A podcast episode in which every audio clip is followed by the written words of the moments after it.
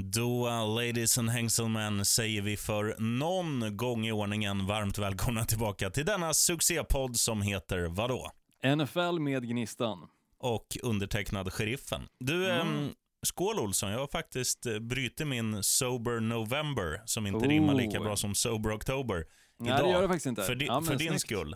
Nej, fan fin du är. Fan vad fint. Jag kör ju mitt rörtjut fortfarande som jag inledde för 2 veckor sedan. Men det håller sig starkt fortfarande. Det är bra. Det är bra. Är det 3 liters box eller en sån här liten picknickbox på en 75? Nej, det är en 3 liters box här faktiskt. Ja, det är bra. Så den ska väl hålla sig i 2 veckor. När det är bara jag som dricker här hemma också. Ja, de håller sig. Sen är det ju så här att vi som inte är någon direkta finsmakare. Ja, nej. Ja. Nej, fyllon dricker upp det där på en dag. Men jag menar, finsmakare är ju så här. Jag känner att det har fått en liten annan karaktär. Men vad fan, så länge man blir lite på lyse, då har det gjort jobbet. Då är det bara så länge det går ner och smakar helt okej så är det fine liksom. Fan, man har ju druckit på tok för mycket liksom hembränt och skit. Så det håller man sig undan. Men så länge det inte smakar som det så är det fine, känner jag. Och även om du som lyssnar är allt annat än alkoholist, till och med dess raka motsatt nykterist, så är du välkomna. För vi kommer inte... Ja, vi kommer inte dra i oss så mycket att vi bara kommer pladdra, det tror jag inte, utan det kommer bli lite innehåll också. Ja, men det blir det. Oavsett om vi har dragit i oss x antal öl eller vin eller vad fan det nu än är, så blir det ganska bra innehåll. Det tycker jag. Det var väl första avsnittet vi någonsin gjorde och aldrig släppte, där vi var ganska mycket på lyset som vi körde. Men det avsnittet ligger bortglömt någonstans i någon filmapp på lokalerna som du brukar husera i om dagarna. Uff, hemska tanke. Nej, det behöver vi inte tänka på. Nej. Du, DJ Olsson, spin that shit, introt alltså. You're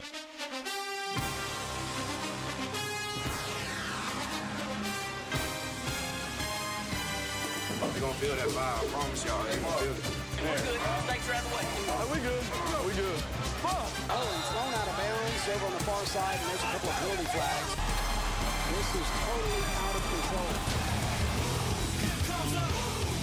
Så, tillbaka efter introt. Jag tar en liten klunk och så får du bestämma, Olsson, om vi ska gå direkt på positiva överraskningar, negativa överraskningar eller surra om något annat. Nej, men vi kan väl inleda med de positiva idag. Jag känner mig positiv idag. Det är ändå mycket som har gått emot mig redan. Så jag känner att någon gång måste det vända. Och det kanske kommer lite positiva överraskningar som lättar upp stämningen ytterligare. Så kör de först för dagen. Är du beredd? Jajamän. Tua. Jag säger bara Tua.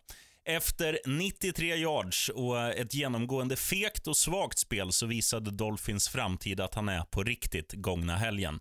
20 av 28 passningar satt för 248 yards, 2 touchdowns och ingen bortkastad boll. Dessutom ett genomgående lugnt och bra spel. Dolphins tog 4:e raka, något som inte har hänt sedan 2016. Det är dags att lära sig säga Tagovailoa nu! Oh, snyggt Sheriffen! Det är fan en applåd på att du satte efternamnet så fint. Jag skriver ut det fonetiskt. Men ändå, du kanske behöver sätta upp det där hemma på någon vägg eller någonting så du hela tiden kan läsa det. För det känns ju bättre att säga Loa, men det blir alltså Tagovailoa. Nej, Vailoa, förlåt. Vailoa, exakt. Så du hade ju rätt där från början. Tagovailoa. Ja, men det var för att jag sa det precis och då blir det så här, nej fan, man ska ju säga tvärtom. Men nu när jag hade skrivit det så blir det inte att säga tvärtom, då blir det att säga det jag skrivit. Tagovailoa, där satt han. Men vilken fin match alltså han gjorde, och jag tycker han kände som säkerheten själv. Och jag tycker också headcoachen Flores, som han heter, i Miami Dolphins också har ett lugn i sig för att ge bollen till Tagovailoa att faktiskt sköta jobbet, och jag tycker det är en jättebra match, och det kändes verkligen som att han cementerar sin roll som starter, och nu har man ju nästan börjat glömma Ryan Fitzmagic. Ja, efter 2 matcher. Exakt. Jag måste bara flika in det innan jag glömmer bort det. Har du sett vad Dolphins defense har fått för namn internt? Nej, det har jag missat. Buffet boysen, alltså Buffet boys. Grabbarna som är ute och käkar, vet du. Ja, men de är och käkar på matcherna. De käkar upp självförtroendet av motståndarlagets quarterback. Så kan man säga det. Jag tycker det är ett jävligt fyndigt smeknamn, Buffet-grabbarna. Ja, ja. Men man förväntar sig ju liksom ett helt annat gäng än liksom så här atleter som kommer. Jo, tack. Men Buffet-grabbarna, absolut. Det får bli framtidens namn för Miami Dolphins försvar. Vi får se om det håller sig lika länge som, vad var det nu? De Bagan. Kallar sig Dallas Cowboys försvar. Them Boys, eller vad det var. Ja. Och det skets ju lite. De gick väl till slutspel det året, jag tror de kallar sig det. Och sen därefter så har det inte sett jätteljust ut för Dallas Cowboys. Så man ska vara lite försiktig med att döpa sitt egna försvar. Men buffépojkarna, det funkar ju oavsett om det går bra eller dåligt. Tunga gruppen. Nästa positiva surprise, det är Ravens. Och vad är surprise med det? Jo, så här är det, Olsson. Ravens rekord, och då menar jag inte rekord som är record, utan jag menar rekord som är Guinness World Records. För inte ett Guinness World Record, men ett rekord satte man gångna helgen. Ravens har nu gjort poäng, över 20 poäng i 31 raka matcher, och det har inga annat lag någonsin mäktat med. Det gjorde man dessutom nu senast då mot ett av ligans vassaste försvar på bortaplan, Indianapolis Colts. Grattis Ravens, respekt. Jag kan bara hålla med. Det är riktig respekt på den. Absolut. Ska du höra nästa? Jättegärna.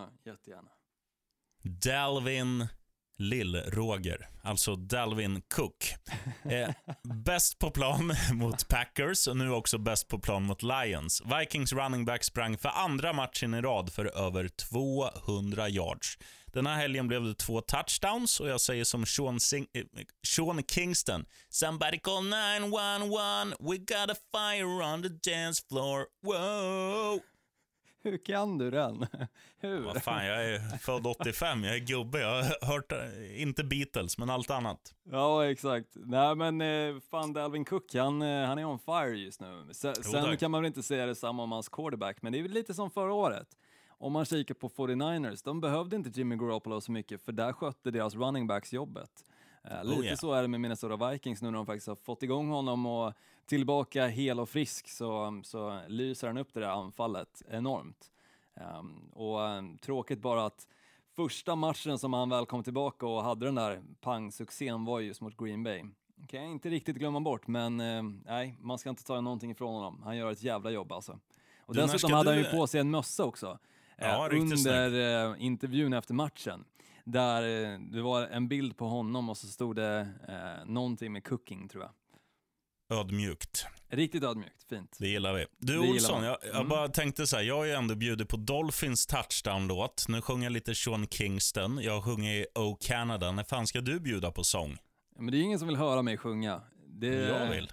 Ja, men det kanske kommer lite senare, inte nu när du sätter sån press på mig. Nej, du behöver liksom inte ta något. Fundera på vad jag ska sjunga här. Kan vi inte göra så här då, att till nästa inspelning om en vecka så kan du väl preppa en liten serenad på 30 sekunder eller något? Ja, beroende på om någonting specifikt händer. Om vi är oense om någonting så kan vi betta på det. Så kan vi göra. Murrigt. Vi går in på de negativa och vi inleder då med domarna. Och vad menar jag med det? Jo, det är domarna mot ett specifikt lag. Det är Los Angeles Chargers jag snackar om. Chargers trodde att de hade avgjort, så även jag, i matchens sista spel hemma mot Raiders. Justin Herbert drog en jättefin pass till Donald Parham, tror jag han heter. Den fångades i touchdownområdet, men efter granskning så ville domarna annat. Han hade bollen i vänsterhanden och båda fötterna nere. Ändå blir de bestulna på segern. Jag säger bara avgå. Inte alla domare, men de som dömde den här matchen. Jag tyckte det var taskigt. Ja, fast samtidigt, jag har kikat på den där sekvensen också. Jag tycker ju att försvarsspelaren drar ju bort bollen från hans händer. Han har alltså inte bollen tillräckligt länge för att det ska räknas som en catch. Ja, han har båda fötterna nere och bollen ligger still i hans hand. Då är det fan en catch. Den ligger still, men försvararens arm är alltså emellan hans två händer. Och sen sliter han tillbaka sin arm. Bollen åker ut från händerna. Bägge faller mot marken. Bollen är då alltså död. Det är ingen catch. Nej, avgå alla domare. Eller i alla fall dem. Okay. Jets vill jag också slänga in. Och nu är det inte bara så här att de är ju dåliga. Det vet ju alla. Har torskat 9 raka matcher nu, va? Men det jag vill liksom pinpointa eller trycka på, det är deras fjärde korten nu senast. De hade allt under kontroll. De ledde behagligt mot New England Patriots, ett annat skitlag i alla fall den här säsongen. Och New York Jets, de skulle bara liksom ta matchen in i mål för säsongens första vinst. Men så klantar de till allt. 14 sekunder in i fjärde kvarten, då kastade Joe Flacco bort bollen. New England dunkade in 10 raka pinnar och vann matchen med 3 poängs marginal. Och Jets fortfarande utan seger. Aldrig tur, ska jag inte säga, utan dåligt. Ja, fast samtidigt så känns det nästan som att det var det de ville skulle ske också. Just att fortsätta deras tanksäsong. Ja, men de kommer ju Trevor Lawrence. Ja, men så de kommer ju få drafta först även om de vinner en match. Det är ju liksom, vad fan, se till att vinna en divisionsmatch på hemmaplan liksom för er egen stolthets skull. Nu tror jag inte, alltså det här var ingen tankning, då hade de förlorat större och tydligare, för jag tycker ändå de är ganska bra. De är ju bättre lag i 3 första kvartarna, så när det liksom så är det pannkaka. Så nej, klantigt. Men jag tycker det är intressant också när man kikar på New York Jets, för tydligen så är det ju så, New York media rapporterar ingenting just nu om New York Jets. Det pratas inte om det här laget längre. Finns det är de som ens? Att de inte ens finns på NFL-kartan. Och det fattar man ju med tanke på, som sagt, de leder vissa matcher men sen går de och förlorar. De har en chans att vinna till exempel mot Buffalo Bills för några veckor sedan. När Buffalo Bills enbart gjorde field goals, men de gjorde ingenting offensivt själva heller. Och där var ju en match som försvaret lät dem finnas kvar i matchen. Men som sagt, det är sånt jävla tråkigt lag att se på. Jag hoppas inte många satt upp och kollade på den här Monday Night Football-matchen. Och jag tror också att det visuella hjälper till. Alltså det är inte jättesexigt att spela i mossgrönt på en tom grå arena. Det är inte det. Nej, det är det inte. Det kan jag hålla med om. Ska du höra de som är på första plats då, Olsson? Hemskt gärna. Jag tror att du kan få gissa bara så här. Spotta ur något. Ja, jag känner ju att det skulle kunna vara ditt andra lag där. Buffalo Bills kanske. På negativa överraskningar. Ja, just det. Det var ju negativa vi pratade om. Nej, kanske de som de mötte. Seattle Seahawks. Nej, förresten. Tampa Bay Buccaneers. Ja, det var rätt. Tampa Bay Buccaneers. Yes. Lyssna på det här. 3 interceptions kastade från Tom Brady. Underläge 31-0 i halvtid mot New Orleans Saints. Förlust till slut med 38-3, så de spottar i alla fall upp sig andra. Men det här är det sjuka. De hade alltså totalt 5 springförsök i hela matchen, varav 3 av dem var för positiva yards. Det här och en av dem var också för en QB-nil. Ja, det blev ju nollat. Ja, nej, men alltså jag menar... nej, en av dem var ju för negativa i och med att quarterbacken tog ett knä. Men jag menar, en av deras 5 rushing-försök var en quarterback-nil. Ja, och 3 för positiva yards. Ja, exakt. Och det här är ju liksom... Jag tror, nu ska jag inte klubba det här, men jag tror att jag läste precis när det här hände att det här var rekorddåligt i antal springförsök på en match. Och generellt sett, alltså Tom Brady har inte kastat 3 interceptions sedan 2011. Jag kan inte minnas att han har varit så här urdålig. Nu är det inte bara han, utan det är också att New Orleans försvar är bra. Tampa Bay, deras offensiv är totalt osynlig. Allting gick ju snett, men liksom... Från att vara, alltså ta matchen mot Green Bay Packers när de var hur jävla bra som helst till att se det här. Det är som, alltså det är ungefär som att kasta in ett juniorlag, alltså J18 i hockey säger vi. De är 17-18 år, släng in dem i tvättmaskinen i 60 grader och det kommer ut som jävla knattar. Det var ungefär det som hände med Buccaneers, det är katastrof. Ja, det är riktigt dåligt och jag vet inte, jag känner någonstans så... Nej, de har mycket att jobba på om de fortfarande ska räknas som contenders. Och det blir jätteintressant nu till helgen och se exakt hur de repar sig från en så tung förlust som de åkte på mot New Orleans Saints. Och det som jag också tycker är intressant är att den enda egentligen skillnaden, den enda skillnaden egentligen från deras vecka 1 performance mot New Orleans Saints, så de också åkte på ganska stor stryk, är att de har Antonio Brown med i laget. Det är den enda skillnaden från när vi satt och diskutera Tampa Bay Buccaneers som är eventuella Super Bowl-laget från NFC. Enda skillnaden. Har den snubben gjort så mycket mot det här laget på en vecka i träningsanläggningen? Nej, jag tror inte heller. Svårt att tro. Men det är klart att folk pekar finger. Sånt ja, och jag tror ju så här att det här kan vara positivt att det händer nu. Alltså, vi har spelat halva säsongen. Det kan nästan vara bra för ett sånt här lag där det har gått lite lätt på slut och få en sån här riktig jävla käftsmäll som man måste resa sig igen.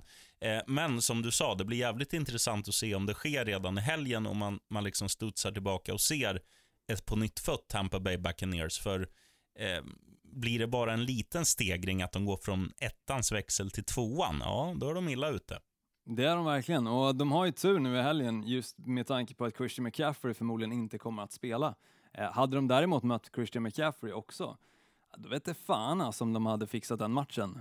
Nu är det inte säkert att de gör det oavsett, men utan Christian McCaffrey så känns det väl större chans att Tampa Bay Buccaneers faktiskt har en potentiell säkerhet just att kunna ro hem den här matchen. Men som sagt, det är mycket som behöver ändras för att så några plumpar, det är inte sånt som glöms bort. Fan, det diskuteras ju fortfarande Green Bays 2 plumpar mot 49ers förra året och huruvida de har repat sig från dem och sen åkte de på förlusten mot Tampa Bay Buccaneers. Men som sagt, sånt ligger kvar i bakhuvudet när man åker på så stor förlust som de ändå gjorde. Ja, har du någon breaking news? Det är väl lite corona i alla fall vi kan rapportera om. Ja, det är väl inte jättemycket att diskutera när det kommer till nyheter faktiskt just denna vecka. Utan en av nyheterna är väl just det som du pratar om, corona. Och där är ju Ben Roethlisberger som har satts på COVID-19 Injured Reserve-listan. Eller slash reserved, tror jag han heter. Men jag vill inte heller rapportera om att han inte, varken eller om han kommer spela eller ej under helgens match. Med tanke på att sist jag sa det om Matt Stafford, då när han åkte på den listan, jag tror det var på onsdagen han åkte på den listan, då spelar han ju ändå på söndagen. Så det känns ju så här, corona i USA och i NFL-sammanhang är ju inte alls samma sak som när vi pratar om det här i Sverige. Att liksom du ska sitta hemma i karantän i 2 veckor, invänta och liksom se hur det artar sig. Utan... Nej, men så här är det, karantän är ju bara om du byter land, om du åker från Sverige till Norge för att de är, som Britney Spears sjunger på tal om låtar, overprotected. Men... alltså, hur får in Britney Spears? Men så här är det, om det är på en arbetsplats till exempel, vi har haft några fall på vårat jobb, då är det så här, all right, du är hemma så länge du har symptom, när du inte har symptom då går du och testar dig. Är du då friskförklarad, då får du jobba. Absolut. Och det är ju precis samma pryl i NFL. Det känns ju som att de övervinner corona betydligt mycket snabbare än gemene man i alla fall. Så... Men den har ju också gått till att bli en snällare variant. Visst att den smittar kanske lättare nu, men symptomen är ju snällare. Nu är det ju som min brorsa hade det och jag frågade honom. Han sa att det var som att vara förkyld ungefär. Ja, jag är ingen expert på corona, men i alla fall jag tror att Big Ben kommer att spela i helgen mot Cincinnati Bengals i alla fall. Big Benny Covid kommer nog köra. Men utöver det, som sagt, det har inte hänt jättemycket i NFL. Ingenting som har blivit breaking news i alla fall. Ingenting som inte rör det som hände under matcherna. Inga stora skador heller för den delen, vilket är såklart skönt. En. Okej då. Droppar den. Berätta då. Nej, men jag... Det handlar ju om din gamla husgud Kyle Allen som... är ingen husgud. Däremot kan man väl mer säga att det är lite av en curse som just nu finns i det här Washington-laget. Just att inte bara så var det ju Alex Smith, utan dessförinnan så var det ju RG3 som åkte på en benskada. Och dessförinnan, flera decennier till och med, så hade de en quarterback som åkte på ungefär samma skada som Alex Smith. Så det är någonting med det där laget och benbrott alltså. Men jag såg ju den här situationen live när den hände. Eller jag såg på Red Zone och de visade då livebilderna först. Och sen varnade då Johnson, jag tror till och med han sa att han inte skulle visa det. Nej, det var ju sen. Men han sa, vi visar det en gång i slow motion och känsliga tittare varnas titta bort. Men det som händer, det är ju att New York Yankees... Eller... jag ska inte dricka whisky när jag spelar en podd. New York Giants försvararen som jagar Kyle Allen, han rullar ju likt en tumbleweed i någon öken. Och det ser inte ut att vara någon vidare fart. Och han rullar liksom så här. Och sen ser man aj. Och sen när man ser reprisen, holy shit. Benen går ju av Henke Larssons style. Eller Thomas Brorsan Brolin style. När han slår det här inlägget. Det går ju liksom av vid fotleden. Snipp, snapp, snut så var sagan slut liksom. Och man ser, ja, det där är ju ingen som han är ju tillbaka nästa år förmodligen. Men det är ju inget, det är så kul också när man ser det där hända. Och sen står det så här: Kyle Allen is out for the game. Man bara tänker, du skulle kunna gardera och skriva out for the season. Jävla pucko.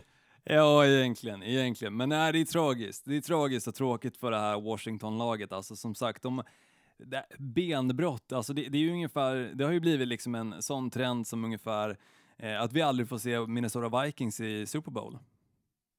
Ja. Typ så. Det är liksom, det är bara så det är. Skönt att få det sagt. Den var skön. Nu känner jag mig bättre över mig själv. Gött. Då går vi vidare till tjockskallarnas val då, Koriffen. Du får börja. Finns ju några festliga tillställningar, men en match som vi redan har snackat om lite vill jag ändå rikta stort fokus på. Det är Carolina Panthers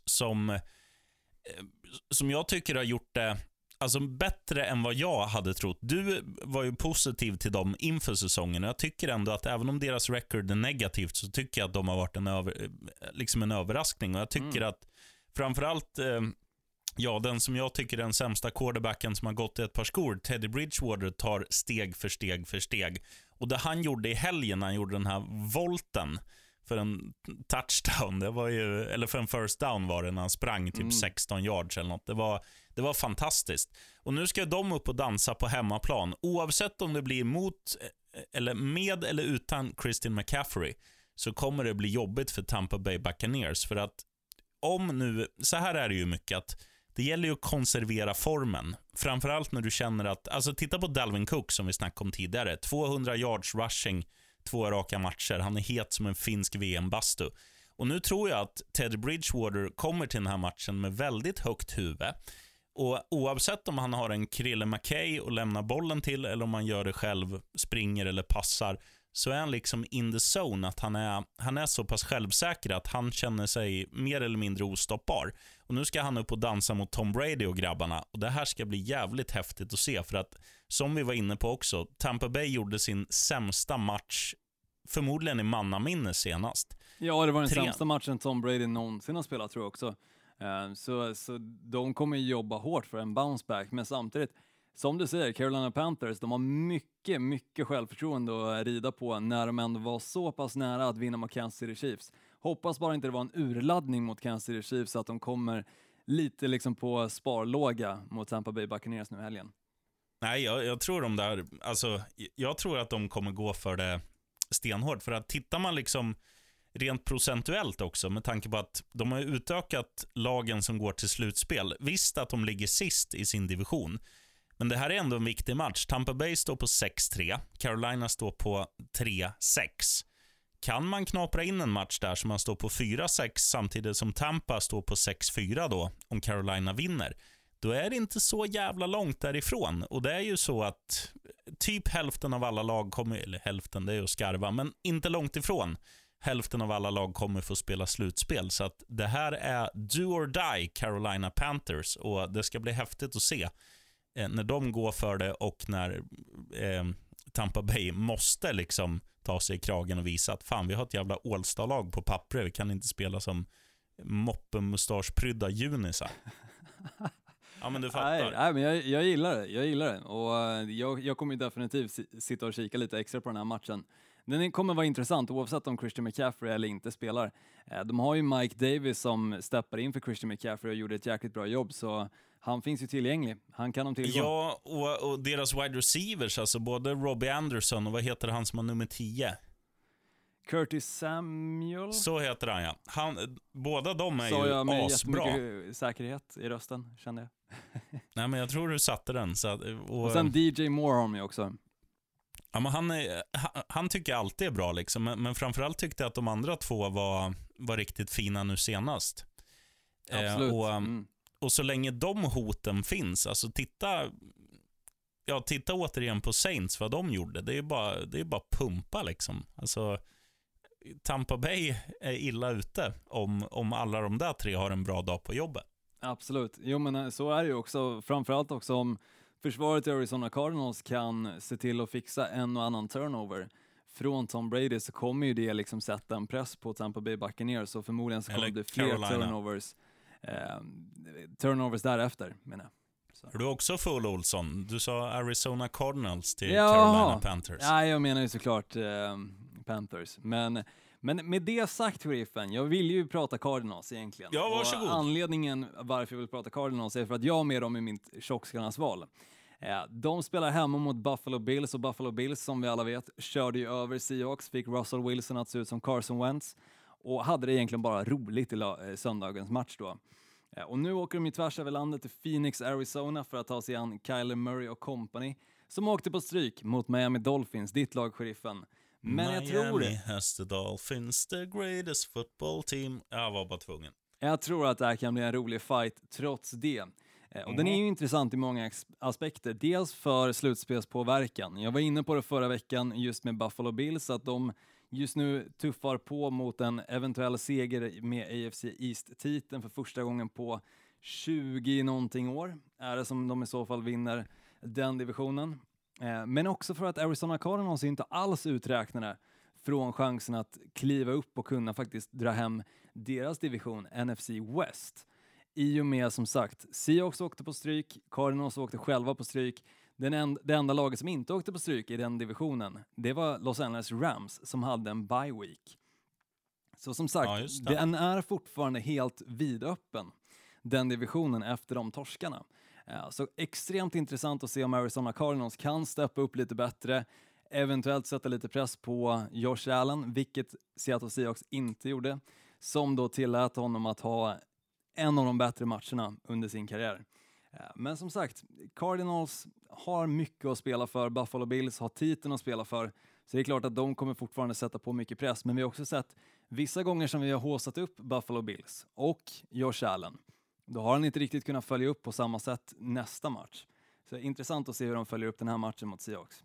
Jag kommer att sitta bänkad framför Arizona Cardinals hemma mot Buffalo Bills alltså. Ja, jag är enig. Det blir jävligt spännande. Ska du ha en skräll eller favoritseger, Olsson? Ja, men börja med skrällen. Nu ska du få höra. Det finns ju, den här kommer också sätta om jag ställer det som en fråga. Vilken är den absolut sämsta divisionen i NFL denna säsong? Ja, det finns ju bara en, NFC East. Yes, vi drar ställningen. Philadelphia leder, 3 segrar, 4 förluster, 1 oavgjord. Washington 2:a, 2 vinster, 6 förluster. Dallas och New York Giants sist, 2 vinster, 7 förluster. Som du hörde, Philadelphia leder alltså med 3 ynka vinster. New York Giants är sist med 2 ynka vinster. De här möts i helgen. New York Giants spelar hemma, och det finns någonting som heter motivation.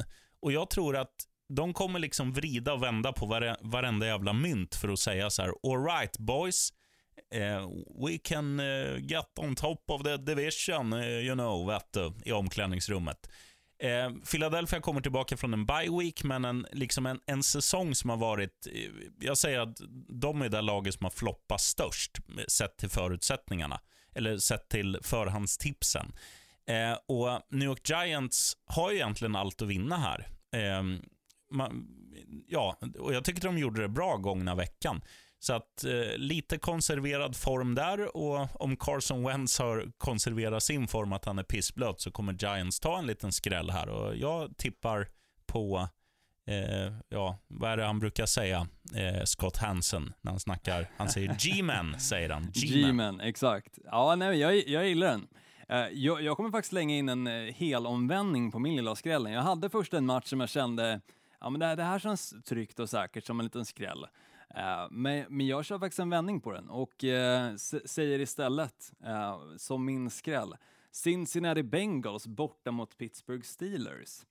Jag tycker det är någonting just nu med Joe Burrow och det här Bengals-laget som känns jäkligt hett. Och visst, Pittsburgh Steelers är det enda obesegrade laget i hela NFL just nu. Men det såg ju inte jättebra ut nu senast mot Dallas Cowboys, utan de var ju faktiskt på väg mot en förlust. Men visst, de kom tillbaka, de gjorde det de skulle, de vann matchen. Men som sagt, Cincinnati Bengals, de har ändå skrällt mot några lag som har haft ett jäkligt bra record. Och jag tror att om det är någonting som kan få dem ännu mer motiverade så är det Steelers-veckan. När de ska ta sig an divisionsrivalen Pittsburgh och försöka med sin rookie quarterback vinna mot det obesegrade laget i NFL. Jag ser det som bra stålar. 3,40 gånger pengarna. Och visst, du kan lägga plushandikapp på Cincinnati Bengals. Det kanske känns lite tryggare att göra det. De ligger just nu plus 7 så får du 1,91 gånger pengarna. Och det är också bra. Men jag tror att de kommer hålla det tajtare så och till och med ha en chans att vinna den här matchen. Ja, jag ska inte säga att det är omöjligt, men jag tror ju också att det här med att gå en hel säsong obesegrad är också en jävla fin motivator. Det tror jag absolut. Alltså, oavsett om Big Ben kommer till spel eller om det blir en annan ketchupgubbe som ska fördela bollarna, så tror jag att deras coach, som är den coolaste rent visuellt i hela NFL. Mike Tomlin, man måste gilla honom. Ja, jag älskar Tomlin. Ja. Och jag tror att han är ju väldigt duktig också som motivator. För jag tycker, visst, den här senaste matchen var, jag håller med dig, jag tycker inte Pittsburgh var bra mot Dallas. Men sett generellt under den här säsongen, det känns som att de har liksom, hela laget har varit som hungriga pitbulls som inte har fått köttbullar på flera jular. Så att jag tror att han motiverar Ketchup Boysen så att de kommer vinna det där enkelt. Men jag är helt med dig. Jag tycker också att Cincinnati Bengals har någonting som de inte har haft på mycket länge, och det är Joe Burrow som är förtjänsten. Nej, absolut. Och det var ju till och med någon faktiskt i vår NFL-grupp, NFL-ministern och sheriffen, som nämnde just att han också trodde att Bengals skulle kunna dra hem en liten seger och skrälla enormt mot sista obesegrade laget. Men jag kör den som en skräll. Jag gillar bara oddset för mycket, och jag gillar just nu Joe Burrow och det här Bengals-laget lite för mycket också. Mm. Är Joe Mixon tillbaka eller han fortfarande out? Det har jag faktiskt inte koll på. Jag har inte hunnit kika så mycket. Som sagt, jag hade preppat för en annan match som en skrällmatch, men jag ändrade mig i sista sekund. Vilken hade du preppat istället då? Bills? Nej, jag kände lite för Seattle Seahawks borta mot Los Angeles Rams, men jag tycker den känns ganska osäker. För som sagt, om det var någonting som Seattle Seahawks bevisade i helgen som var, så var det att Russell Wilson inte alltid är felfri. Och att deras försvar är riktigt jävla dåligt. Och om det är någonting som Los Angeles Rams har, så är det ett försvar. Så kan de stoppa upp Russell Wilson och se till att få bra field position för Jared Goff, så tror jag absolut att Rams kan vinna den matchen. Men jag vågar verkligen säga bu eller bä. Det hade lika gärna kunnat vara en tjockskallarnas val, Seattle Seahawks borta mot Los Angeles Rams faktiskt. Nu har han sagt bu och bä och val. Och då kommer jag med lite fantastisk fakta. Ska du höra något intressant, Olsson? Jättegärna, alltid. Har du sett Jurassic Park? Ja, det är klart. Jag såg den när jag var 5 bast, tror jag. Så. Kan du härma hur en Tyrannosaurus Rex låter på ett ungefär? Alltså, nej, det kan jag inte. Typ. Och just det, vet du varför den låter som den gör? Nej. Det här är ju nämligen ett historiskt djur som inte finns, som man kan liksom säga så här: hör du den gamla T-Rex, kan du spela in här i micken hur du låter? Så då har de tagit alltså massa jävla olika djur, allt ifrån får till hästar till hundar till kor till vargar, kycklingar, och spelat upp samtidigt, och det har då format Tyrannosaurus Rex-ljudet. Varsågod för denna fantastiska fakta. Jag tror du skulle komma in på någonting med NFL i det här. Nej. Bara att det krävs, eller det behövs fan ett lag som har dinosaurier i namn, känner jag nu. Ja, det kanske kommer. Typ Washington T-Rex liksom. Vet du vad jag skulle vilja ha? Korta armar. Nej. Jag skulle vilja ha ett lag som spelar i rosa. Det hade jag tyckt varit lite sexigt. Ja, det är lite coolt faktiskt. Jag kommer inte ihåg vad italienarna heter som spelar i rosa, men det är Palermo. Lite coolt. Palermo, just det, så är det. Ja, det hade varit fräckt faktiskt. Jag vet inte vilket lag som hade passat att spela i rosa heller. Det känns väl Dolphins. De som är närmst det skulle jag väl säga Arizona Cardinals. Det är ju egentligen bara om man slänger in deras kläder i tvättmaskinen så har man ju åtminstone delvis rosa. De vita partierna. Men Dolphins har ju också hela Art Deco liksom i Miami är ju rosa och så här. De har ju redan den turkosa nyansen som är vanlig där. Och sen har de ju deras basketlag Miami Heat har ju en en tredje tröja som är rosa som de använder det ibland. Mm. Så att det kanske kan bli något. Vi får kanske se. Kan bli någonting. Du får skicka in en petition för det. Det är redan gjort. Redan gjort. Nej då. Ja, annat och jag. Lätta stålar, sheriffen. Vad säger du?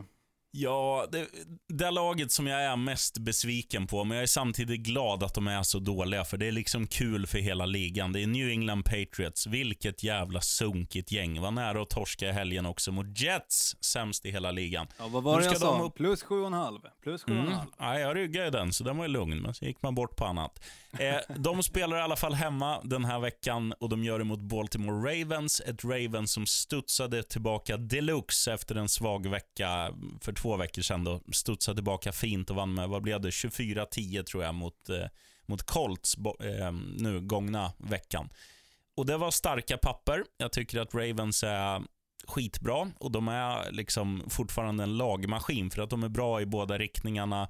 Och så länge vår vän Lamar Jackson inte kastar bort bollen för mycket, utan gör det han är bra på, spring med bollen och slå, kasta lätta passningar, så vinner ni. Och jag tror att han liksom drog lärdom av det och kommer göra så.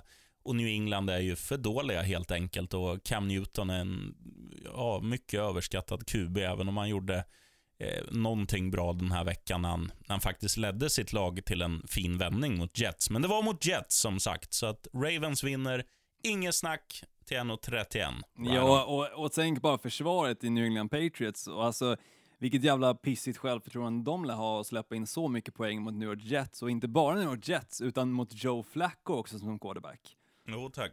Och han var ju tidigare quarterback i just Baltimore Ravens. Blev petad för Lamar Jackson, vilket såklart inte var konstigt överhuvudtaget. Men nej, det känns som en jävligt enkel seger för Baltimore Ravens.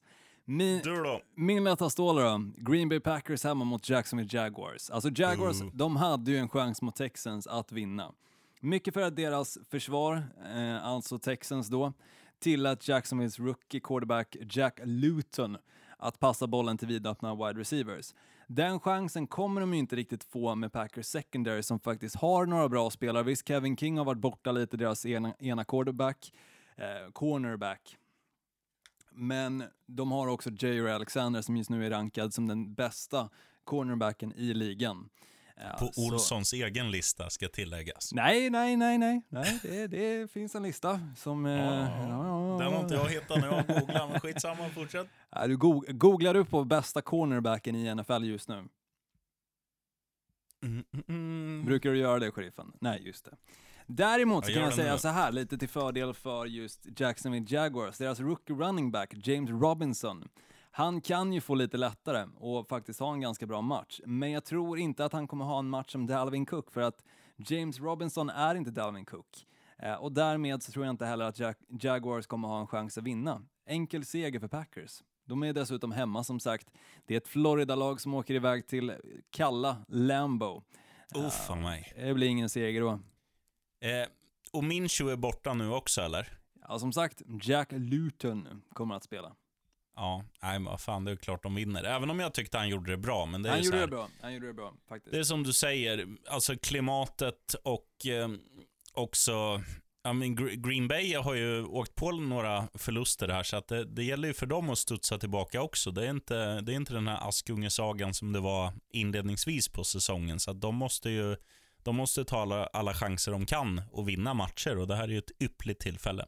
Absolut, det håller jag med om. Har du hunnit googla då, sheriffen?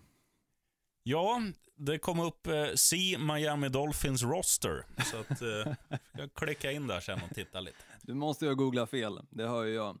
Lite rookies alla koll då på under vecka 10, sheriffen. En av dem nämnde jag precis, James Robinson, alltså running backen i Jaguars. Jag tror att han kommer ha en ganska rolig match mot Green Bay Packers försvar, som har tillåtit running backs att springa ganska öppet. Men som sagt, jag tror inte att det kommer rädda dem från att vinna den här matchen. Men som sagt, ja, om du har James Robinson på din fantasy roster skulle jag inte tveka på att starta honom. Och inte heller kanske att lägga en liten fluring på att han har över på antal yards heller.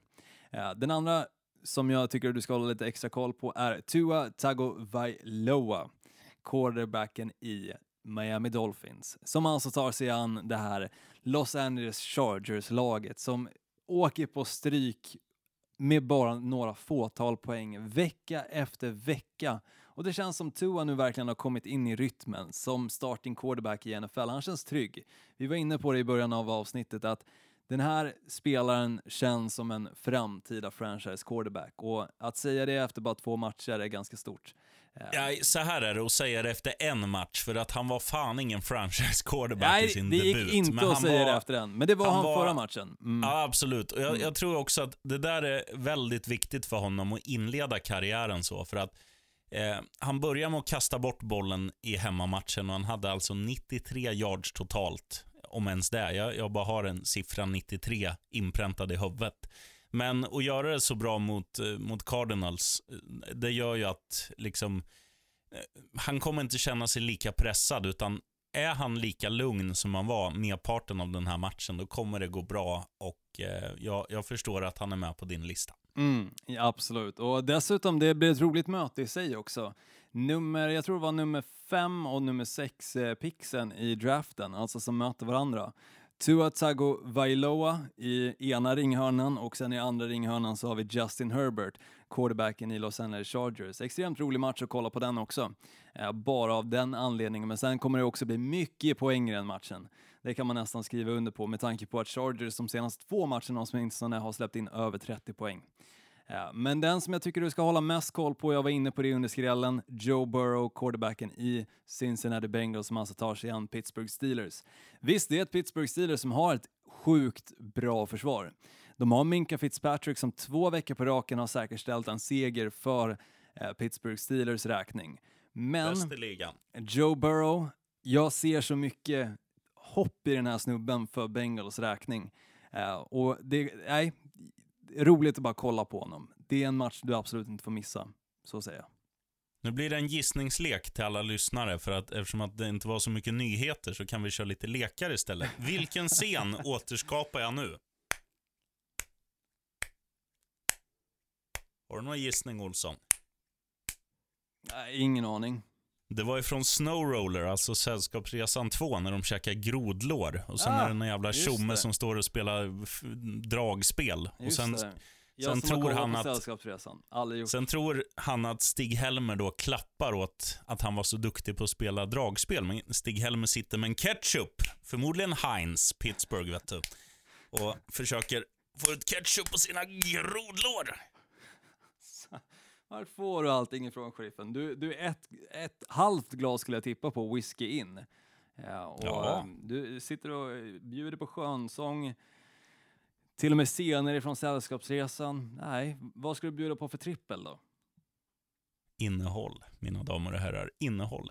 Nej, men vi kör väl där jag har varit inne på. Jag tror att New York Giants kommer att vinna mot Philadelphia Eagles. Jag tror att Baltimore Ravens kommer att krossa New England Patriots borta. Så där kan du till och med spela att det blir stor seger. Och sen tror jag också på en annan liten skräll. Jag tror att Chicago Bears, Hold My Bear, kommer att vinna mot Minnesota Vikings och göra Olsson lite glad. Wow, det hade jag faktiskt typ inte gillat just nu med tanke på att Chicago Bears ligger närmare Green Bay än vad Minnesota gör. Ja, men du tycker om Chicago mer än Minnesota. Alltså det är ju pest eller kolera på de där 2 alltså. Då väljer vi pest. Bears vinner, Ravens vinner och Giants vinner. Varsågoda. Det är ju som liksom, diarré samtidigt som man liksom är matförgiftad uppåt liksom. Åt andra hållet. Det är så jag känner över de 2. Ja, min trippel då, skriften. Jag ser över 48 poäng i Browns mot Texans. Det känns ganska säkert. Nej, det var inte Packers. Oh. Nej. Över 46 poäng säger jag också i Cardinals versus Bills. Och sen säger jag att Raiders vinner mot Denver Broncos. Jag tycker Raiders har ett bra flow just nu. Mm. Jag är enig. Och jag tycker också att Denver Broncos, ett lag vi snackar väldigt lite om. Men jag tycker också de gör det väldigt bra med deras förutsättningar. Alltså det är fan ingen kanonlag de har nu när de har skador på Von Miller och Dr. Wolf i försvaret. Nej, men det de gör, quarterbacks alltså, det är ett jävla fourth quarter-lag alltså det här, Denver Broncos. Det känns som i varenda match så kommer de tillbaka i fjärde kvarten. De kanske lyckas ta sig hela vägen och vinna matchen eller så snubblar de på målsnöret och förlorar. Men de första tre kvartarna, det är liksom inte alls samma lag som den fjärde kvarten. Så kan de bara få till det spelet så hade det varit ett extremt bra lag och roligt lag att kolla på. Nu behöver man ju bara kolla liksom sista fjärde kvarten för att se någonting underhållande hända. Mm. Så tippa på att de vinner fjärde. Absolut, det kan du göra. Det är ett bra tips. Bra tips. Riktigt bra. Ja, riktigt verkligen. Bra. Det är sådana tips man glömmer bort som existerar. Man brukar alltid köra liksom på de här klassiska över, under eller enkel liten seger. Men det finns också dem. Ja, ett annat tips på tal om tips. Det är ju så här att ett spel man kan lägga nästan på varje, eller som man kan lägga på varje match också, det är så här kortast avstånd på en touchdown. Och då kan man ju spela på alla de här lagen som passar väldigt mycket. Om det sker då, alltså defensiv, inte interception, vad heter det när man är dum mot någon, man får en flagga. Mm. Ja, vad pratar du om? En pass interference eller? Ja. Bra. Pass interference. Det sker ju i stort sett varje match. Ja, och spelar man då liksom så här, ja, under 5 yards eller 3. Ja, men du vet en sån att man gör en touchdown från kort avstånd. Det är också någonting som händer mer ofta än sällan. Så det är också ett bra tips liksom att safta in om man vill krydda ett odds. Ja, men vem var det? Var det Mike Evans som jag tror hans första 3 touchdowns var inom 2 yards? Mm, du ser. Så absolut, det är också ett bra tips. Och det brukar vara ganska bra odds på den också. Jag brukar snegla lite på den när man känner att man är på gång att förlora 7 matcherna. Och så kikar man lite på, vad fan ska jag lägga på under 10 matcherna? Vad kan jag göra för att vinna tillbaka de här pengarna? Dum som man alltid är, men det brukar snegla lite på den, men vågar aldrig lägga, tyvärr. Kanske göra det denna helg. Det ska jag göra. Nej, just det, jag har inga pengar. Jag gör det om 3 helger. Ja, det är jobbigt liv, sheriffen, fan. Skojar inte. Nej. Lönnfet, singel och fattig. Ja, det hade kunnat vara värre. Du hade kunnat haft corona. Ja, det har jag mentalt. Fan, det låter tufft, sheriffen. Fan. Det är nästan så att alltså, lyssnarna får bara swisha dig en 100 så du åtminstone har liksom en chans att lägga ett bett och kanske vinna tillbaka lite pengar. 073-65 44 765. I repeat, 073-65 44 765. Swisha ett bidrag för barnen i... Nej, det var Nille City-referens. Men det var mitt nummer, så swisha gärna. Tack ska ni ha, så kan jag lägga ett bett. Fan vad fint. Det blir lite så här välgörenhet nu i slutet av podden. Lite dystert ett tag där, men jag känner den här Swish-biten höjer upp stämningen igen. Och jag hoppas verkligen att du får någon liten peng där, sheriffen, så du faktiskt kan lägga ett bett. Ja, jag med. Jag skulle gärna vilja köpa en bil också. Så ja. Gärna pumpa på alla som lyssnar. Nej, jag skojar. Och bilen, det ska gärna vara en Ferrari också. Ja, givetvis. Nej, jag ska köpa en Porsche när jag får råd. När jag får in tipset. Ja, men det var någonting jag skulle säga om... så här är det ju med ekonomin. Det är ju, jag berättade väl dig i någon podd att jag var väldigt klantig när det kom till det här månadsfaktura på Klarna. Jag tänkte så här, ja, då kan man dela upp det lite skönt. Men fick det som en jävla... tsunami-face liksom. 12 000 ut, tjena. Sen står man där med kallingarna nere liksom. Vad göra? Det är ett tufft liv, sheriffen. Man ska inte handla på så här, faktura och skit. Tyvärr. Det säger du till fel människa, kan jag säga dig. Jag vet. Du kanske lär dig en dag, sheriffen. En dag. Ah. Om inte annat så har du ju Lyxfällan i samma hus som Bandit. Så du kanske kan be dem om lite hjälp. Och de har gratis läsk nere på den våningen, våning 5 också, så att det är ju perfekt. Jag sparar lite pengar. Ja, tyvärr har de ingen julmust utan bara sån jävla sprattelvatten med smak, vet du. Nej, det är hårt. Uff, vem uppfann det här? när de vet att julmust finns liksom. Jävla nötter. Tufft. Nej, tack för denna veckan, sheriffen. Samma Olsson, hästjobb. Detsamma, hörs. Hey, pass out of the backfield by Mozzie Whittaker. Back toward the middle of the field to the 40, the 35, breaking tackles. It's got potential. 20, left side, 15, 10, 5, touchdown.